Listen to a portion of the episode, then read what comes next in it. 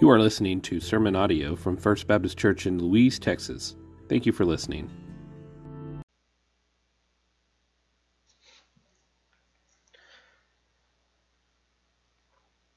I don't know. I thought that was a good song. God's faithfulness is amazing. It's astounding.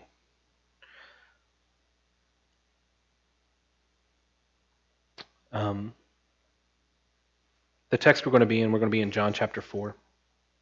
Uh, we're going to finish up chapter 4 and go through uh, verse 5, 18. And for our, uh, for our church family, the last year has been really rough. We've had disease, we've had tragic deaths, countless hours have been spent in the hospital rooms. And until this past year, I haven't spent much time really thinking about Jesus as our healer. It's not like I didn't believe that he could heal. It's not that I didn't feel the need or desire to pray for healing. It's just on a, sh- a, shortcoming on my part. I just didn't really think about it that much.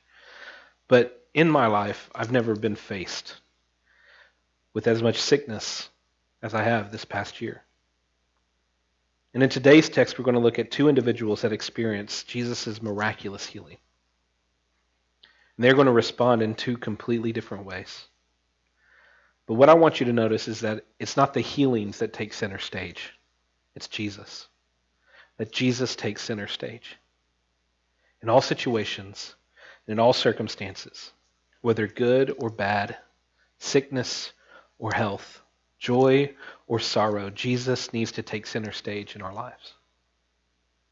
We were talking about in, in uh, Sunday school this morning Romans chapter 5, the first few verses, verses 1 through 5. And that in our affliction and in our suffering, God doesn't leave us, but He shapes us. That in our affliction, it goes from our affliction to patience to endurance to proven character. And it's all because of the glory of God. That is his goal, is to be glorified. And he can be glorified in our sickness. And he can be glorified in our healing. And he can be glorified in any way that he wants to be glorified. And for the follower of Jesus, he is the glue that holds us together. Jesus is the glue that holds us together. That we can rely on his goodness. We can trust in his compassion. We can hope in his love and in his grace, regardless of the trials regardless of the sufferings, regardless of the pain we face, we can say that God has never left us. Just like those lyrics, never once did we ever walk alone. Never once did he leave us on our own because he is a faithful God. He's faithful. Let's pray. Father God, thank you for your faithfulness. That no matter what's happening in our lives, that you don't leave us, that you are faithful, you are loving, you are compassionate in sickness and in joy and health. In all of the things that happen in our lives, Lord, you are faithful. And we're grateful for that, Lord. As we read through these, these uh, accounts in John's gospel this morning, Lord, I pray that you would open our eyes, that you would illuminate the scriptures, or that we could have a response of faith in who you are, not simply what you can do. We pray all this in Jesus' name. Amen. John chapter 4, verse 43. Uh, says this After two days, he left there for Galilee. Jesus himself had testified that a prophet has no honor in his own country. When they entered Galilee, the Galileans welcomed him because they had seen everything he did in Jerusalem during the festival, for they had also gone to the festival. So Jesus leaves Samaria. He spent some time in Samaria. John tells us he spent two days in Samaria, right? He met with the woman at the well, and then after she became his first evangelist, he stays there. And he's teaching and he's preaching. And then we get this interesting note from John chapter 4 um, 44, it says that Jesus himself testified that a prophet has no honor in his own town. So he's leaving Samaria and he's going back to his hometown in Galilee. What's going on here? Because what we see is that right after we read that he has no honor in his own town, Jesus goes into Galilee, and what? There's there's some fanfare, right? They, they welcome him with open arms. They're like, "Come on, Jesus, come on in." We see that he's welcomed, but why is he welcomed? He's welcomed because of what he can do. They had seen what he did in Samaria, and so they want, or in Jerusalem earlier, so they want him to continue to do that. They had witnessed his signs, they had witnessed his wonders, and they were excited to see what he was going to do in their town. They didn't care that Jesus was the Messiah. They didn't care that Jesus was the king. They didn't care that Jesus was the creator of the universe. They wanted Jesus the magician. Right? They wanted Jesus the miracle worker. They wanted Jesus the healer, not Jesus the Lord. And if we're not careful, we can fall into that same trap. Where we want Jesus to do something for us, we don't want to worship Jesus as he is. Where we desire the gifts of God, but not the giver of those gifts. This Galilean fanfare welcomed Jesus, but notice that they didn't believe in Jesus. They welcomed him, but they didn't believe him. And John here is directly contrasting their response of the Galileans with the response of the Samaritans. Remember in John chapter 4, verse 41, it says this about the Samaritans Many more believed because of what he said. The Samaritans listened to Jesus and believed. The Galileans saw what Jesus could do and they welcomed him. That's difference. They didn't believe. They didn't have faith. They didn't trust. To those in Galilee, Jesus' own people, the Jewish people, Jesus was just a sideshow to be witnessed and not the Lord to be worshiped. But their reception of him doesn't mean that he doesn't have compassion. Doesn't mean that he doesn't have love. Doesn't mean that he doesn't have grace. It doesn't mean that he cares less for those who are hurting, which we'll see in just, in just a second. He still does some miraculous things in Galilee. And yet they still don't honor him. They still don't worship him. Verse 46, it says this He went again to Cana of Galilee, where he had turned the water into wine. There was a certain royal official whose son was ill at Capernaum. When this man heard that Jesus had come from Judea to, into Galilee, he went with him and pleaded with him to come down and heal his son, since he was about to die. Jesus told him, Unless you people see signs and wonders, you will not believe. Sir, the official said to him, come down before my boy dies. Go, Jesus told him. Your son will live. The man believed what Jesus had said to him and departed. While he was still going down, his servants met him, saying that his boy was alive. He asked them, At what time did he get better? Yesterday, about one in the afternoon, the fever left him, they answered. The father realized this was the very hour at which Jesus had told him, Your son will live. So he himself believed, along with his whole household. Now, this was the second sign Jesus performed after he came from Judea to Galilee. Jesus returns to Cana, where he had turned water into wine. That's the first thing that John tells us. He's been here before, he's done a miracle here before. Right? And as he's there, this royal official comes to plead with Jesus about his son. Right? He this man most likely served Herod, the governor of the region, and he was used to being in power. He was used to being in control. And now he's in a situation where he has no power and he has no control. And he hears that there's this Jesus, this miracle worker, traveling around the area, and he can do miraculous things. So, out of desperation and heartache, he travels some 22 miles from Capernaum to Galilee to ask Jesus to heal his son. I know, as a parent, that there's not much more heartbreak than watching a child suffer. Right? There's no not much more heartbreak than watching a loved one suffer at all, but when it's your child, it's something different. I know that for my parents, when I was going through what I was going through with my brain, right? They were trying to figure out what was going on. They were all in a tizzy, right? They were absolute wrecks trying to figure out what was going on. And even when my kids just have a cold or the flu or a stomach bug. I hate to see them in that type of pain. And this man, this man sees his son dying, and he is hopeless. He is desperate for a miracle. He is pleading with Jesus, Come here and do something.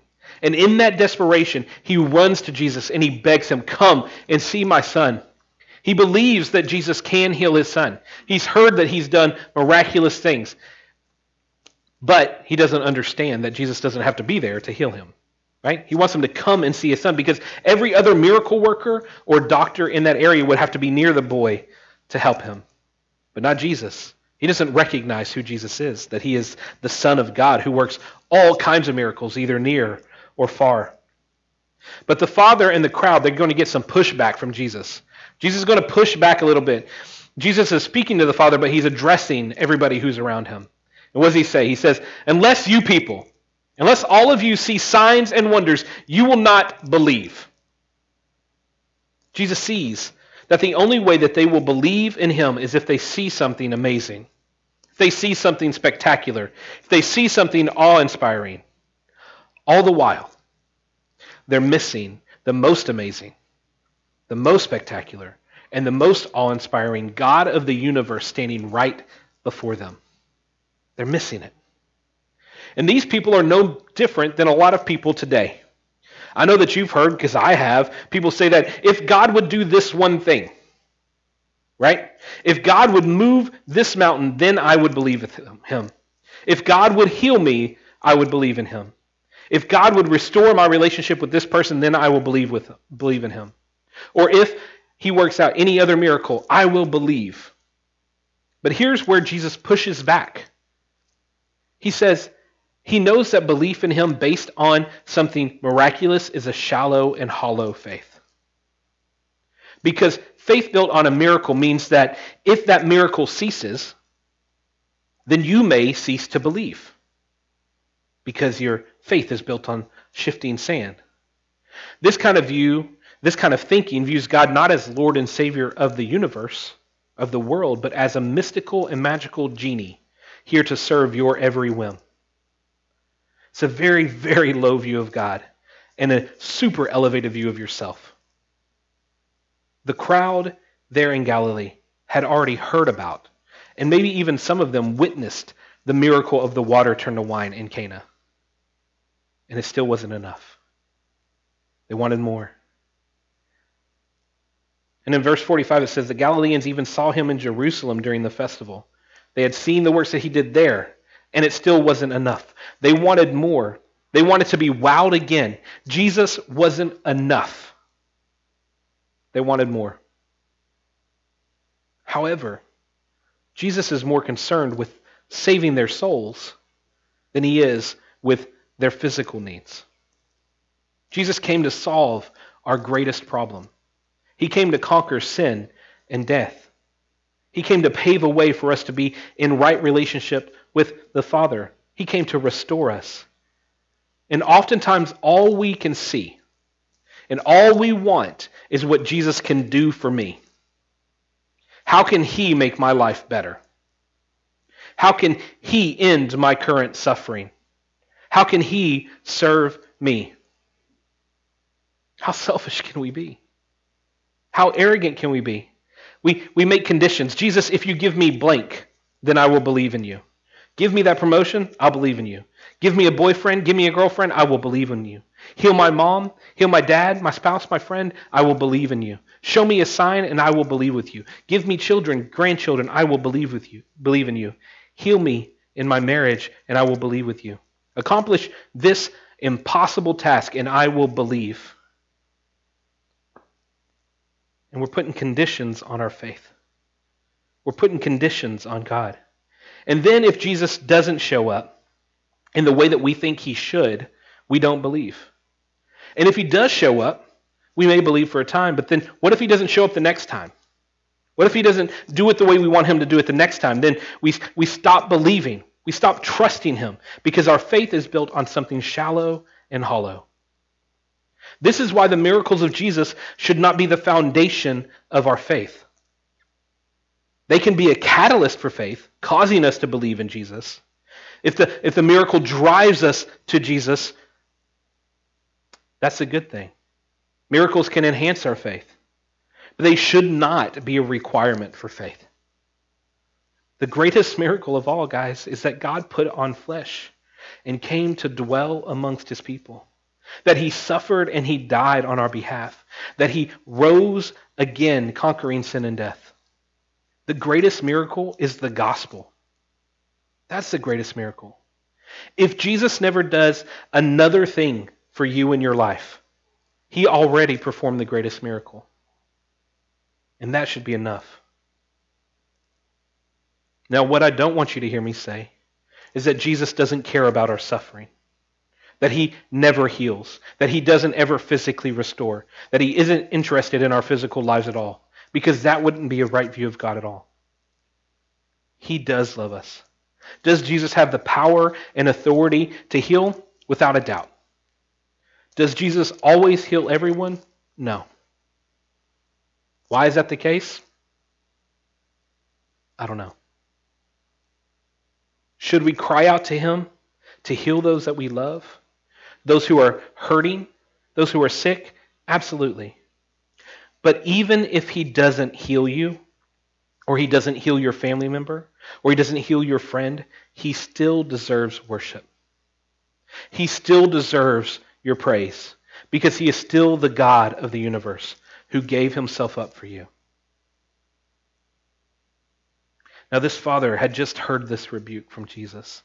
All you want are signs and miracles. But what does he do? He says, Jesus, please, come and heal my son. That rebuke doesn't stop him. He begs Jesus to come and save his son. He's looking at Jesus as his only hope. Please, Jesus, come and heal my son. Heal my boy. Come on, Jesus, please. And Jesus simply responds by saying, Go. Your son will live. And the man leaves. And John tells us that he believed what Jesus says, but does he fully believe what he said? We don't really know. Perhaps he believed because he had done all that he could do. Jesus wasn't going to leave. Jesus wasn't going to go visit his son, so he's like, okay, well, I trust you as much as I can. Perhaps after Jesus' rebuke, his final plea, Jesus' command to go, then that, that he has nothing else to do. I can't do anything else. I can't make Jesus come here. But the fullness of belief didn't happen until the confirmation that the son got well. On the way home, the man runs into his servants, right? He's met by his servants, and they told him that his son was well. He wanted to know when did this happen? When did this happen? And they said it happened at one o'clock. And he goes, That's when Jesus said that he would be well. That's when he said he would be well. And then what does it say? He believed. He and his household believed. And John leads us to believe that this was a saving faith that this guy fully trusted Jesus, that this man continues to believe in Jesus because he recognized who Jesus was. The miracle was not the foundation of this man's faith, but the catalyst for his faith.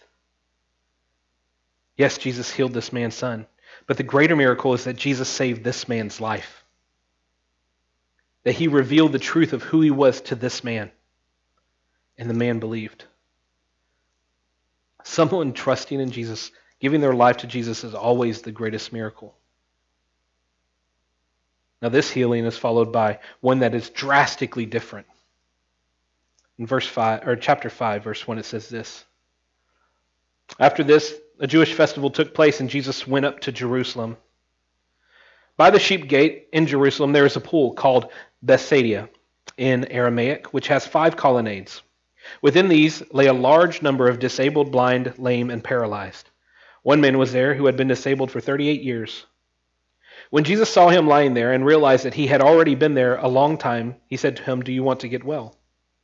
Sir, the disabled man answered, I have no one to put me in the pool when the water stirred up. But while I'm coming, someone goes down ahead of me.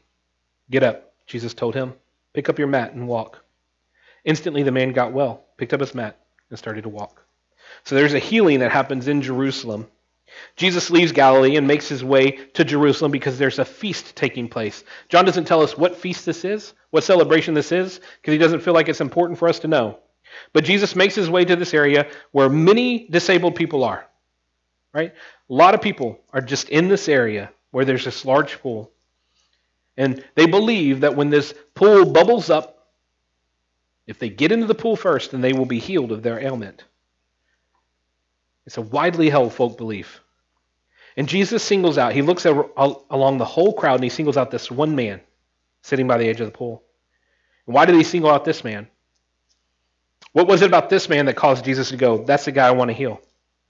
Especially when we read further, which we will in just a little bit, that this man doesn't seem to deserve this miracle. Right? If we're looking through it through our own eyes, this guy does not deserve this miracle. But Jesus asks him, Do you want to get well? And immediately this man starts complaining. Right? He starts fussing. He starts whining about not being able to be placed in the pool when the waters get stirred up. He's been disabled for 38 years. Right? He's had 38 years of disappointment. 38 years of frustration. 38 years of anger, resentment, and bitterness, watching all these people go into this fountain before him. Does he want to get healed? I'm sure he does. Does he believe that it's possible? No, he doesn't. There's no one here to help me. He's helpless. He's hopeless. He's depressed. But Jesus doesn't listen to his pity party, right? He doesn't talk about his pity party. He says, rather, he just says, Get up, pick up your mat, and walk. Get up and walk. And at the word of Jesus, instantaneously, this man was healed. He regained all of his strength immediately. Imagine for just a moment all that had to be, take place for this man to walk again. Just for a second. I know people who have broken their leg, right? And they had their leg in a cast. And they had to go to rehab for a couple months to strengthen their leg back. This man had been you been disabled for 38 years.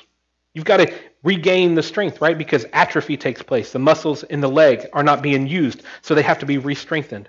But after 38 years, he has no muscle in his leg, and all Jesus says is, "Get up, pick up your mat, and walk." And he did so. He didn't wobble around like Bambi, right, getting out of his mama, right?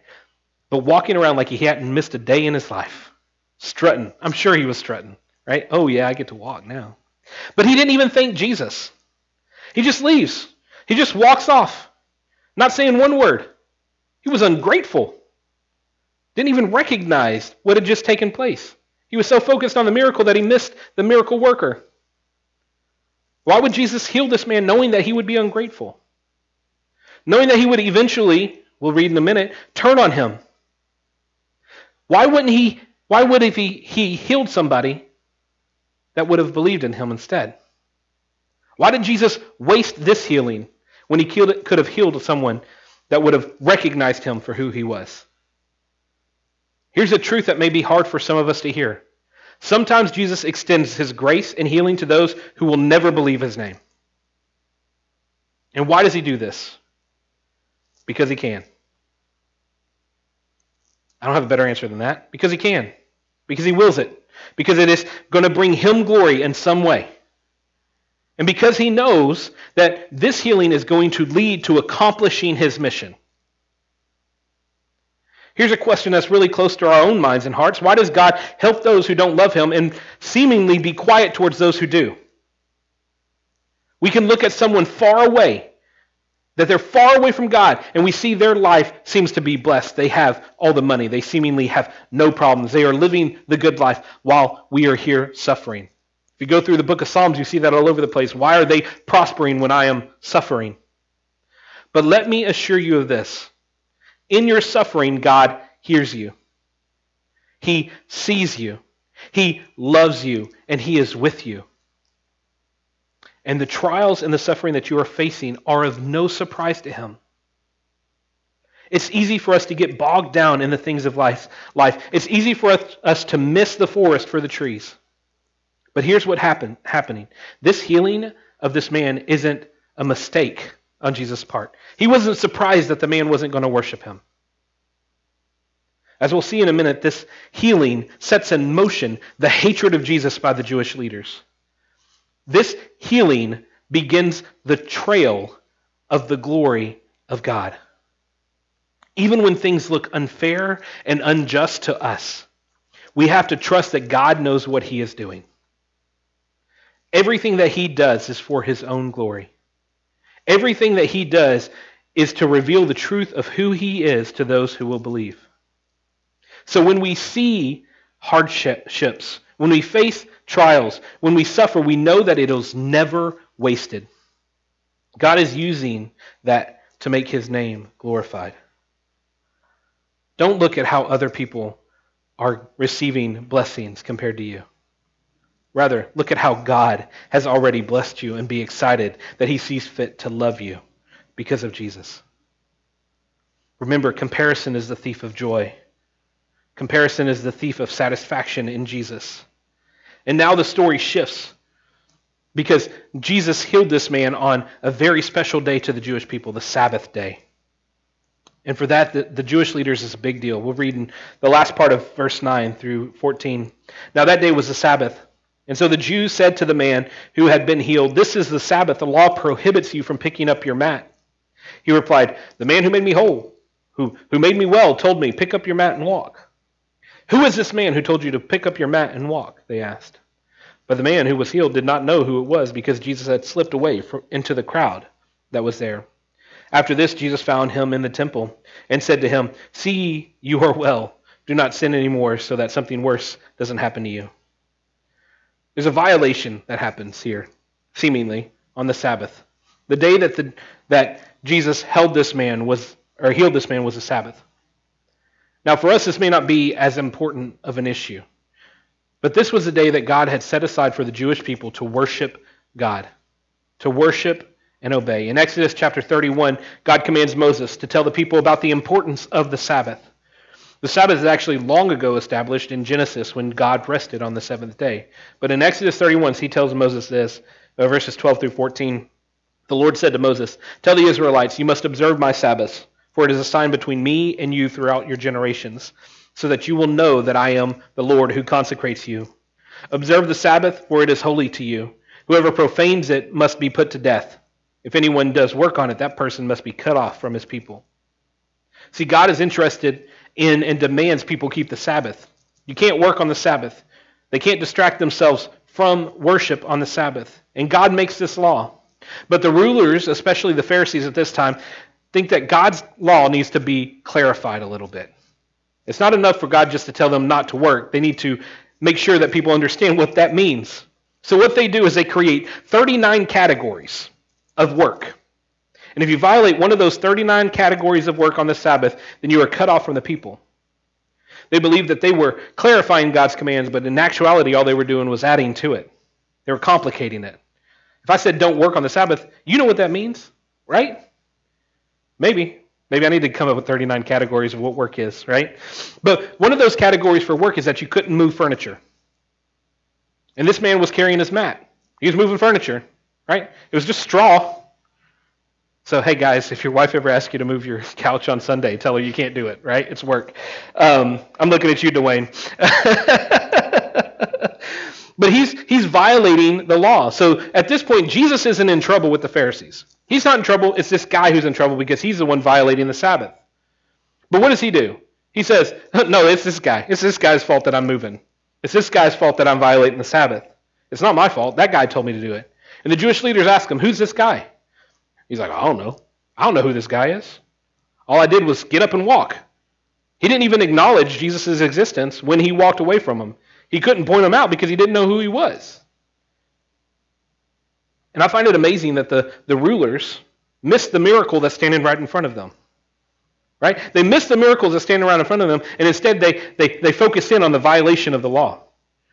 I'm sure God is okay if this man is walking and hasn't been walking for 38 years and he's carrying his mat. God's okay with that. But they're like, no, it's a violation of the law that we've put in place. Right? They didn't re- recognize the miraculous because they had focused on the violation. And I get it, man. They wanted to keep God's law. They wanted to respect the Lord, but they were missing what God was doing, right? No one could have healed this man. No one could have done this if it wasn't an act of God. And yet their hearts are hardened because they had built artificial barriers between God and themselves. And this is a trap that many Christians can fall into as well. We like to build our own rules and guidelines and miss what God is actually doing. I heard a pastor a couple weeks ago preaching about something like this, and he was talking about how some people in his congregation were complaining about new members. And the, these new members would go outside in between service. They were serving in the church, but they would go out in between services outside and they would smoke a cigarette. And they were complaining about these guys going out and smoking.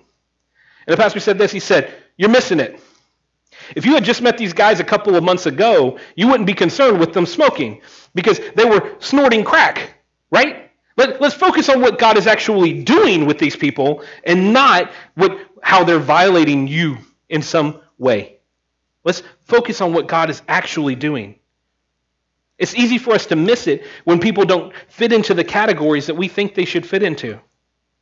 And we can be like these Pharisees and we can build these 39 categories for X, Y, and Z. And most often this happens with our own personal convictions right? We want people to align with our personal convictions, with our own personal rules and regulations. And each of us have convictions that God has given us. Some of us don't drink, right? Some of us don't use tobacco. Some of us don't want tattoos. Some of us don't eat carbs. Whatever it is, right? It doesn't matter what it is, but if we try to put somebody else into that category, and that's not a conviction that God has put on their heart, then we're being like the Pharisees. And that's not okay. Let's not elevate our personal convictions to the status of God's restrictions. Let's rejoice that God saves people and let God work on their heart. And maybe God is working on them. And get this, they might not come to the same conclusions or convictions that you have. But let's not build barriers between us and the people God is called us to minister to. Let's not fall into the trap of legalism. Let's not become the Pharisees. Let's focus on the miracle, not the violation. This does not mean that we don't call out sin. Right? If we know that something is a sin, then we will we will confront it. If it has outright violated God's decree, we we confront sin biblically. We correct those who are violating God's law, but we give grace to those who have different convictions than we have. We don't need to come up with 39 different categories for what violations somebody has. We don't need to do that. God has already established his law. And if they are true believers, God is working on their heart in a way that he sees fit. We are not called to be the Holy Spirit in somebody else's life. Let's not try to act like them. I'm speaking to myself just as much as I'm speaking to you guys. Let's give God space to work in others. Let's give God space to, to shape them into the image that He wants them to be in, not to conform into the image that we want them in. We still teach and we still tra- train and we still talk about what God has said, but we don't add to it and we don't take away from it. And after this man goes and he he passes blame to Jesus. It's Jesus' fault that this happened, this guy. Jesus comes and he finds him in the temple. And what's special about this is that this man, for 38 years, would have not been able to go into the temple. Because if you were disabled in any way, you could not go into the temple. So after 38 years, he finally gets to go worship God in the temple. And presumably, he's going there to, to thank God for this healing. And Jesus comes to him and he tells him that he shouldn't sin anymore. Don't sin anymore, or something worse is going to happen to him. Now, Jesus isn't going full mob boss on him, right? Don't violate the laws, or something bad's going to happen to you. No. What he's doing is he's, he's calling this man to repentance. He's calling this man to place his trust in Jesus, to turn away from the life he, he was living and turn towards God. And there are many ways that people translate or, or try to explain John 14, don't sin anymore, or John 5:14, don't sin anymore, or something else is going to happen to you. But I think that the most important thing is that Jesus is calling them him to repentance. And what's worse than being disabled for 38 years? Being separated from God for eternity. That's what's worse. There's not much worse than being there in hopelessness and depression for 38 years, unable to use, move your legs. But that is knowing that you will be out of God's grace forever. That's worse. And Jesus once again is showing us that he has conquered our greatest problem. Don't sin anymore. Come to me, all you who are weary and heavy laden, and I will give you rest. But this guy doesn't get it. After he meets with Jesus, he returns to the Jewish leaders and said, I found him. This guy who healed me, I'll show you who he is. So, verse 15, he says this This man went and reported to the Jews that it was Jesus who had made him well. Therefore, the Jews began persecuting Jesus because he was doing these things on the Sabbath. Jesus responded to them, My Father is still working, and I am working also. This is why the Jews began trying to trying all the more to kill him. Not because not only because he was breaking the Sabbath, but because he was calling God his own father and making himself equal to God. Jesus comes on the scene and he, he hears the people talking about him. He knows their hearts and he knows their minds. And he says, Listen, I'm still working. Right? This man goes to these Jewish leaders and he, he, he's, Jesus is getting, um, Jesus is there and he confronts the Pharisees. Notice they didn't talk to Jesus at all, but he knows their hearts and he knows their minds. And he says, My Father is still working and I am also working. And this enrages the Jewish people. Why? It seems like a pretty simple statement. But here's what, we, what they know and that we can miss. Jesus is, in this statement, making himself equal to God. That's why they get mad in verse 18. How? How does this statement make Jesus equal to God? Because the Jews believed that God is always at work. He is always upholding the universe. He is always granting life and death. He never stops because if he stopped, then the world would cease to exist. And we can say yes and amen to that, right? That God is always working. This means that the only person allowed to work on the Sabbath is God. And Jesus is essentially saying here just as God works on the Sabbath, so do I. Because I am the same God you claim to worship. That's what Jesus is telling them. That's what John clarifies in verse 18. Jesus was calling, not only was Jesus saying that I am God, but he was calling God his own Father, my Father.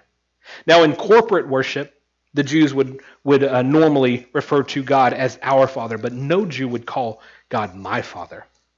It's, it's a weird thing, but that's they would they would personalize it in a corporate setting, but not in a personal setting. And just like that, Jesus is bursting onto the scene. He's, he's making waves within the Jewish hierarchy. He's breaking barriers and revealing the truth of who he is to those people, to those who are ultimately going to reject him. That he's God, he is the healer. He is worthy of all worship. He is worthy of all praise. So here's the question Are you going to believe that Jesus is who he said he is? Are you going to believe who Jesus is who he said he is? Or are you going to reject his grace? Are you waiting for a miracle to say that you believe Jesus? Or is Jesus simply enough? Because he has given the greatest miracle. He has given you his life. He has called you to repent and trust in him to turn away from your sin and to trust Him. He came and He lived and He died and He rose again so that you could know His grace, so that you could experience His love, so that you could be forgiven and made a child of the living God. So, what are you going to do? Are you going to trust Him like the Father did, the Father of the boy, or are you going to pass the buck like the other guy did? Let's pray. Father God, Thank you for this time. Thank you for the opportunity to worship you. Thank you that you are a healer, Lord.